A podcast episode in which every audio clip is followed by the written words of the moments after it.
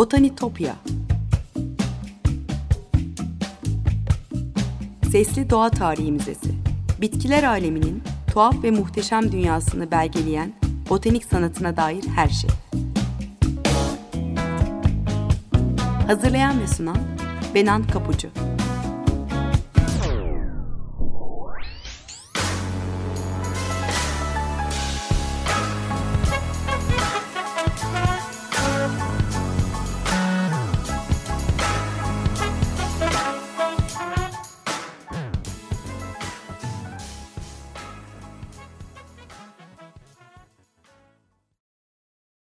Merhaba sevgili Açık Radyo dinleyicileri.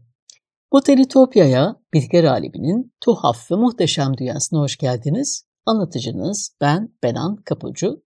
botanitopya.gmail.com elektronik posta adresinden ya da aynı adlı sosyal medya hesaplarından her zaman bana ulaşabilir. Yorumlarınızı ve varsa katkılarınızı paylaşabilirsiniz.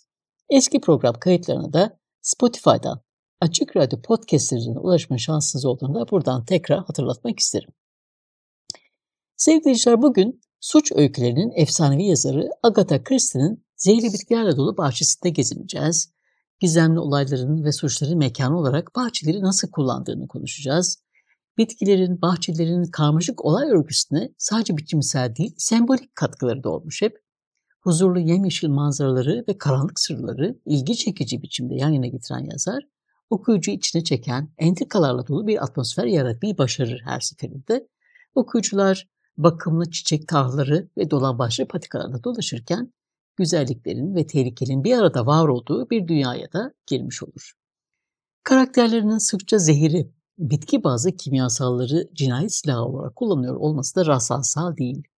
Zehirle ilgili bunların uygulanması ve korkunç etkileri de dahil karmaşık anlatılar kurma konusundaki ustaca yeteneği Birinci Dünya Savaşı sırasında savaş hemşiresi olarak geçirdiği zamanlara dayanıyor. 1917'de eczacı asistanı olan Agatha, hastanenin dispanserinde geçirdiği süre boyunca kimi ilaçların hazırlanmasından da sorumludur.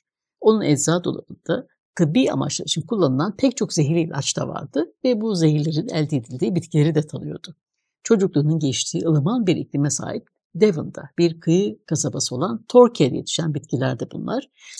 Yıllar sonra 1938'de ikinci eşi Max Mellow'un ile birlikte e, Dart Nehri kıyısındaki Greenway malikanesi satın aldıktan sonra da yine bu bölgede yaşamaya devam eder. Greenway'deki bahçelerin geçmişi 500 yıl e, öncesine kadar uzanıyor. E, eşiyle birlikte burayı satın almadan önce bu mülk kimi aristokrat ailelerin elindedir. İngiliz Rivierası olarak da adlandırılan Devon'ın ılıman kıyı iklimi, tropik bitkilerle yapılan bahçeciliğe olanak sağlar. Bu da bahçelerin bugünkü benzersiz görünümüne katkıda bulunur. Sir Walter Raleigh'in akrabaları dahil olmak üzere birbirini takip eden her mülk sahibi manzarayı da değiştirir. E buranın mülkiyetini alınca böylesine e, nadir bir bahçeyi yönetme görevi de Agatha Christie'ye kalır.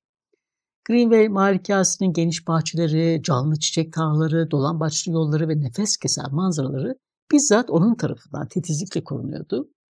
30 dönümü aşan tarihi bahçelerin restore edilmesine yardımcı olmuş, kendi fidanlığını da yaratmıştı. Canlı bahçe ve bitki tasvirlerinin e, bahçıvanlık üzerindeki etkisi kitaplarında yarattığı gizem dünyasının ötesine de uzanmış. E, bahçıvanlık kulüplerinin oluşumuna, etkinliklerin organizasyonu ve topluluk bahçelerinin yetiştirilmesine ön ayak olmuştu. Kitapları dünya çapında milyonlarca adet satmaya devam ederken yaşadığı yerde her yıl giderek uluslararası bir olaya dönüşen Brixham çiçek gösterisine de katılıyor ve dereceler de kazanıyordu. Tanınmış bir arkeolog olan eşi Mellow'un satın aldıkları ağaçların, çalıların ve çiçeklerin ayrıntılı kayıtları da tutmuş. Özellikle bugün hala evin yakınında duran manolya ağacını sevdiği anlaşılıyor kayıtlardan.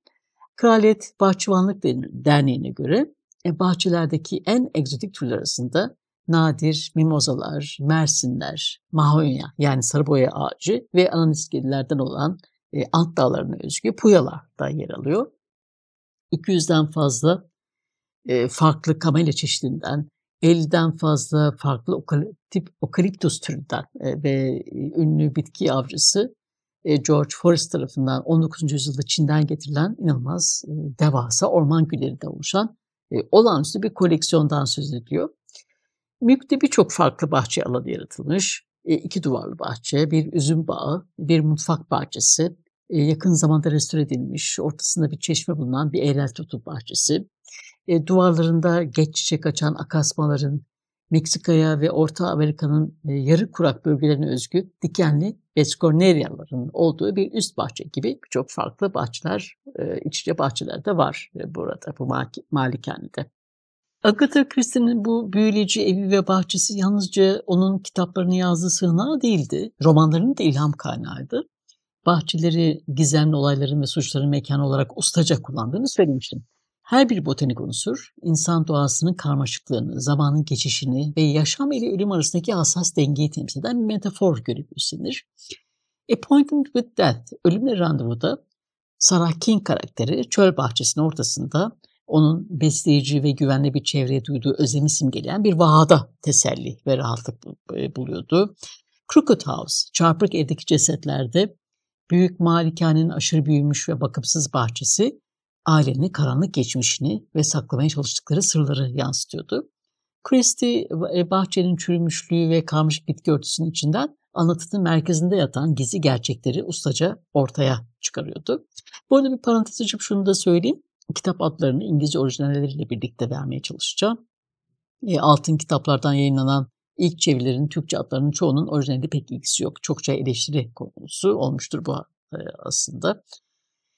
E, karakterini yaratırken de e, bahçelerin sembolizminden ve doğasında var olan niteliklerinden yararlanmış Agatha Christie. Doğayla etkileşimleri, kişiliklerine, motivasyonlarına ve gizli sırlarına ışık tutan çok boyutlu e, karakterler yaratmış. Örneğin A Murder is Announced cinayet ilanında Miss Marple'ın Mary Mead'deki evinin bakımlı ve düzenli bahçesi onun zekasını, e, gözlemci ve araştırmacı doğasını sergiliyor. Arlene Marshall'ın e, Evil Under the Sun ölüm oyununda resmedilen o vahşi ve evcilleştirilmemiş bahçesi ise aksine onun asi ve kışkırtıcı kişiliğini yansıtıyor, barındırdığı karanlık sırlara işaret ediyordu. E, sadece sembolik anlamlar iletmekle kalmamış tabii ki. E, bitki bakımı, e, bahçecilikle ilgili ipuçları da var cinayet ilanında. Miss Marple e, gül budama konusundaki uzmanlığını paylaşıyor ve şu tavsiyede bulunuyor. Sağlıklı büyümesi ve bol çiçek açmasını garantilemek için tomurcuğun hemen üzerinden temiz kesimler yapın diyor.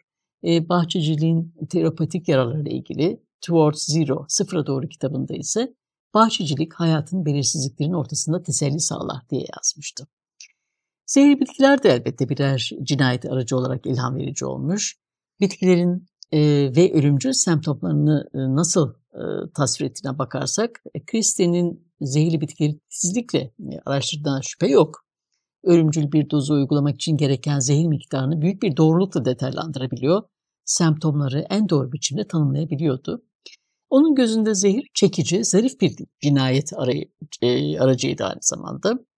Otobiyografisinde ilk romanı The Mysterious Affair at Styles yani Ölüm Sessiz Geldi hakkında yazarken çevrem zehirlerle çevrili olduğundan belki de zehirlenerek ölümün seçtiğim yöntem olması doğaldı diye anlatıyor. E, kitapta talihsiz Emily Inglethorpe strychnine ile zehirleniyor.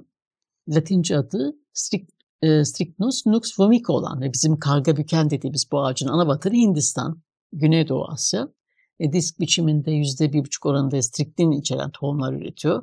Ve kabuğunda da hatırı sayılır ölçüde brusin ve diğer zehirli alkaloidler var. Striktin aslında Miss Inglethorpe'un ilacının zararsız kısmını oluşturuyordu ama bromürün eklenmesiyle öldürücü olmuş. E, zehir ilaç şişesinin dibine çökerek son ölümcül konsantre bir doz oluşmasına yol açmıştı. E, maktulün yemeğine konmuş, durum uzun süre anlaşılamamış belirtiler ancak gece yarısından sonra kendisini göstermişti. Tabii o saatten sonra yapacak bir şey de kalmamıştır. Five Little Pigs, Beş Küçük Domuz'da ressam Amyas Crail birasına karıştırılan konin isimli bir zehirle öldürülür. E, baldıran otudur bu zehrin kaynağı. Etkisini yavaş gösteren bu zehir oldukça acı tadıyla kolayca ayırt edilebilir.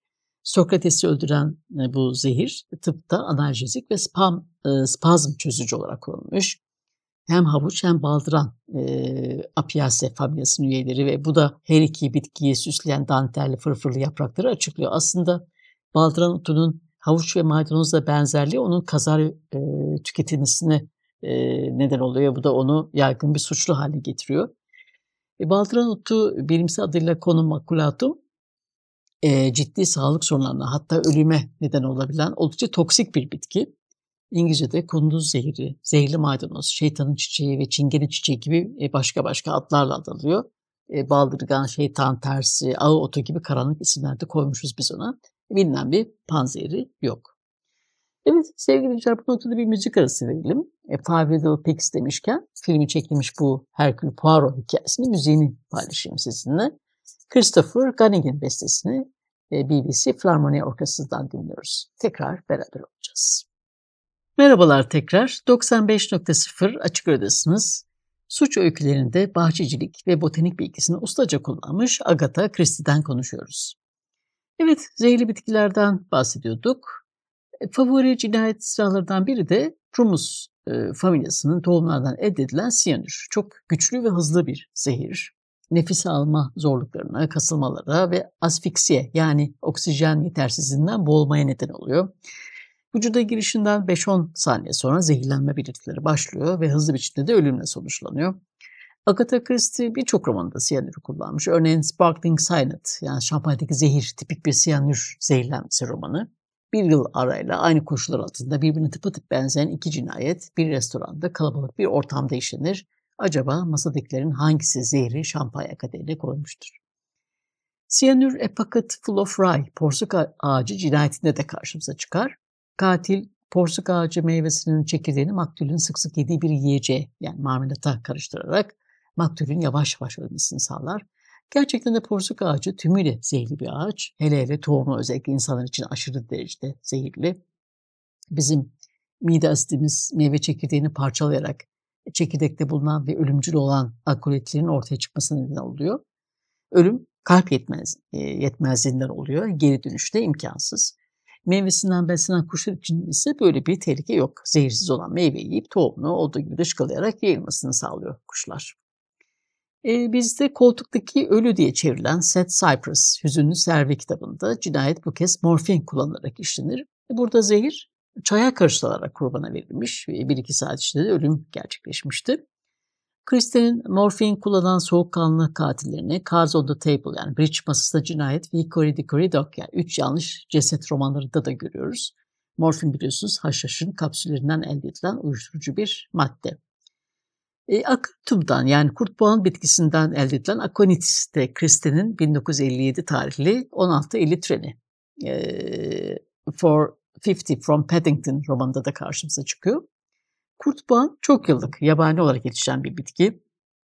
E, güçlü bir bitki alkoliti olan akonitinin kaynağı. Kan dolaşımına girdiğinde ishale, kusmaya, uzuvlarda uyuşukluğa ve aritmiye neden oluyor. E, kökler özellikle bitkinin en zehirli kısmı. Akonit tutulduğunda mide sorunları, karıncalanma gibi semptomların hızla başlıyor ve ölüm saatler içinde gerçekleşiyor. Kurt boğanın diş ve diş etlerini etkili biçimde uyuşturarak diş ağrısının acısını dindirdiğini de ilk kimin keşfettiğini bilmiyoruz. Ancak büyük dozlarda ölümcül derecede toksit olduğu göz önüne alındığında ilk birkaç deneyin e, fena yanlış gittiğini de tahmin edebiliriz. Agatha Christie'nin öykülerinden birinde bütün bir aile yüksek otuyla zehirlenir. Kalp problemlerinde etkili tedavi e, sunan bu ot e, toksik dozlarda görme bozukluklarına ve ölüme neden olabiliyor. Appointment Death yani ölümle randevu kitabında yemeğe konmak üzere bahçeden gebre otu toplanmıştır. E, dedektif bu otların arasında yanlışlıkla yüksek otunun da karışmış olduğunu keşfeder. Gerçekten yüksek otu gebre otlarının arasında karışmıştır ama yanlışlıkla değil. Yüksek otunun birçok zehirli bitki gibi tıpta önemli bir yeri var. E, kalp ilacı olarak kullanan dijitalin yüksek otundan elde ediliyor. Akın Akız'ın birçok romanında aşırı doz alınan dijitalinde cinayet aracı olarak, e, e, cinayet silahı olarak e, sıkça boy gösteriyor. Miss Marple'ın, Agatha Christie'nin e, kahramanlarından Miss Marple'ın Karayipler'de geçen A Caribbean Mystery, Ölüm Adası isminin e, adlı bu macerasında da Belladonna denen e, bir bitkinin sözü geçiyor. Bize de bol yetişen güzel avrat otudur bu. Yaprakları oldukça zehirli e, atropin denen ve tıpta yaygın biçimde kullanılan e, madde güzel avrat otundan elde ediliyor. Eskiden kadınlar gözlerini daha iri göstermek için bu atropin maddesinden damlatırlarmış gözlerine. Bir programda anlatmıştım e, bu bitki hatırlarsınız. Aspirinin elde edildiği söğüt de var yine e, Agatha Christie'nin gizemli bahçesinde. iyi bilinen bir baş ağrısı ilacı aspirin e, ama büyük dozlarda alınırsa toksik etkisi var.